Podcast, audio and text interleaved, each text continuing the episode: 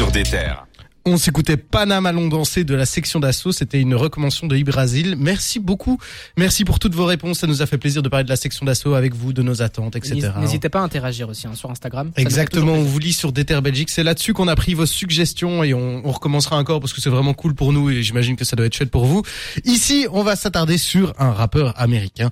Un rappeur américain qui s'appelle Cordé, qui a sorti un album la semaine passée qui s'appelle Bird's Eye View et euh, From a Bird's Eye View. Et euh, on a décidé d'en parler. On l'a écouté pendant toute la semaine et je vais laisser la parole à Cédric. Bah oui, on en a parlé la semaine passée, je l'ai déjà bien introduit, donc euh, je vais pas refaire tout le schéma. En gros, c'est un rappeur qui a énormément de potentiel et euh, que moi j'aime beaucoup et que je pense que maintenant ceux autour de la table aiment aussi, j'espère en tout cas. Ouais. Et euh, en gros, c'est son deuxième album. Et après The Lost Boy qui a sorti en 2019, qui a reçu un succès d'estime assez incroyable. Et c'est un rappeur qui est très euh, inspiré par le boom bap, la soul, le jazz. Et euh, c'est tous des éléments qui font qu'il se démarque aussi bien de, sa, de la nouvelle génération, qui fait qu'il est aussi apprécié par les anciens. Et ça se ressent dans cet album. Je propose qu'on s'écoute un petit extrait de Ouais. Cordé. I gotta grow. I Give her designer sex. If I fucked up, I'm sorry. His 50 racks for the stress. Not easy to impress. Always wonder what's next. I go as deep as I can and make her shake like Tourette's and say, Love is no miracle and lust ain't no thing. Ce morceau c'est Chronicles et on perçoit quand même une bonne influence de genre comme tu disais. Ouais, et euh, là ça tombe bien parce que ça vient complètement briser ce que je te disais en disant qu'il était euh, accepté par les anciens et tout, parce que je voulais illustrer que l'album contenait beaucoup d'anciens, mais là c'est Heur et Leader qui sont quand même des rappeurs assez jeunes et assez récents, un peu de la même génération que Cordae, Mhm. mais c'est pas les seuls.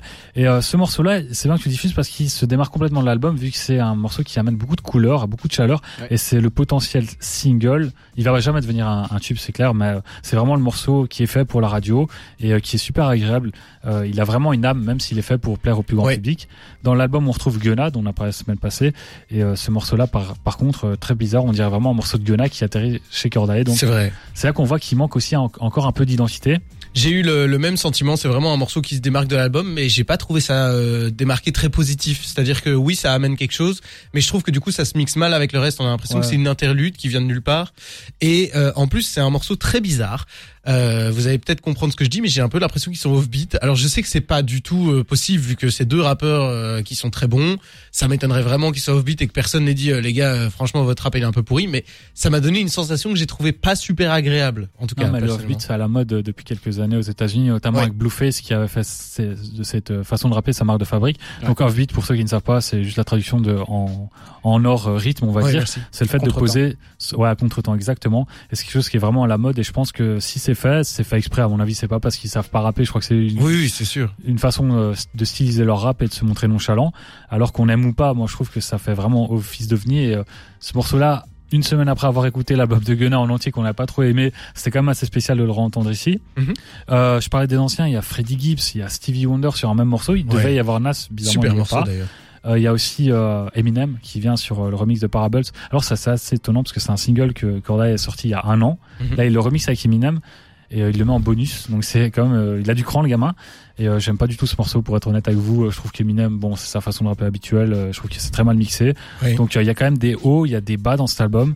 Je pense que on voit une large palette de Cordae, mais finalement les meilleurs morceaux, moi je, trouve que c'est en solo. Je trouve que c'est un morceau introspectif quand Mhm. il parle de lui et qui retrouve ce côté jazzy, soul, boom bap. C'est ce qui me plaît chez lui et je trouve que c'est là qu'il tire son épingle du jeu dans cet album. Donc c'est un album sur lequel je suis assez mitigé, mais je pense que ça reste quand même un bon album. Mais malheureusement le public n'est pas au rendez-vous puisqu'il va vendre une vingtaine euh, de milliers de CD aux États-Unis, ce qui Ouais. est un score assez pauvre. Et chez nous, on en a peu parlé. Euh, Jawad, toi, t'en as passé quoi de cet album?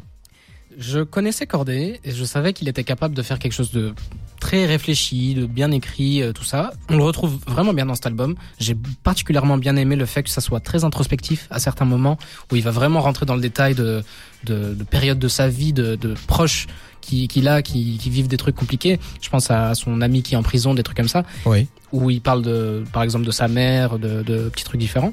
Et c'est vraiment bien fait, c'est vraiment bien écrit, mais faut limite aller se plonger dans les paroles et avoir les paroles qui sont notées pour vraiment tout capter.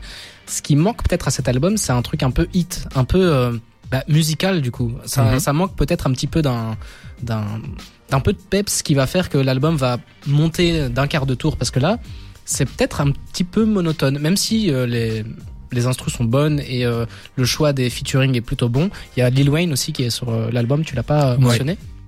Et je trouve que ils sont plutôt bien. Même Gunna qui était euh, euh, bah c'est du Gunna quoi. C'est ce que Gunna a l'habitude de faire, ça, ça trouve sa place.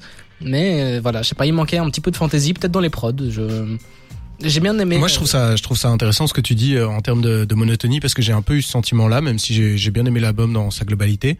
Mais euh, par contre, les prods justement, c'est quelque chose que je critiquerais moins personnellement en tout cas, parce que j'ai trouvé que c'était une des parties les plus chouettes de l'album. Je trouvais que c'était très riche, c'était très bien produit.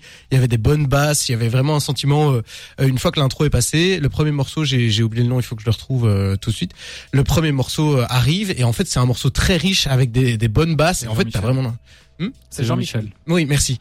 Et t'as vraiment l'impression que le, le, le, sent- le- le morceau est complet, très riche. Il fait vraiment du bien à écouter, je trouvais. euh, C'était quelque chose que, de très positif, j'ai Euh, trouvé. Moi, ce qui me déçoit justement, c'est que dans The Lost Boy, c'est vraiment la production qui m'a mis une claque à l'époque et je vous Ouais. incite vraiment à aller écouter cet album qui est beaucoup mieux produit que celui-ci pour le coup et qui est plus euh, cohérent, je trouve, dans sa, dans une certaine façon, parce qu'il n'y a pas des morceaux ovnis comme celui avec Gunna. Donc, euh, je vous recommande cet album-là parce que c'est vraiment avec celui-là que vous allez découvrir euh, le, tout le talent de ce garçon, même si cet album-ci est aussi euh, quand même réussi, quoi. C'est un bon album, mais il va pas marquer son époque. Quoi. Ouais, je pense pas.